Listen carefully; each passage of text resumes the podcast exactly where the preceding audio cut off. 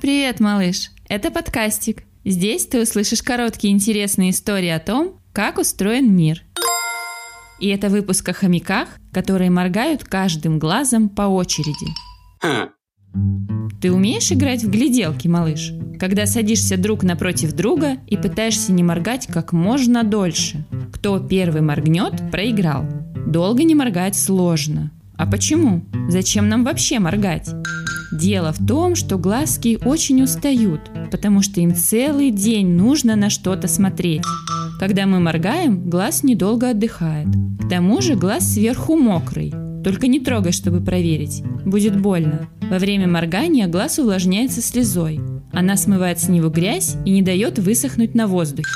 Мы моргаем обоими глазами, не задумываясь. Можем, конечно, подмигнуть кому-то, если знаем секретик. А хомяки, например, всегда моргают только одним глазом за раз. Кажется, как будто они постоянно подмигивают.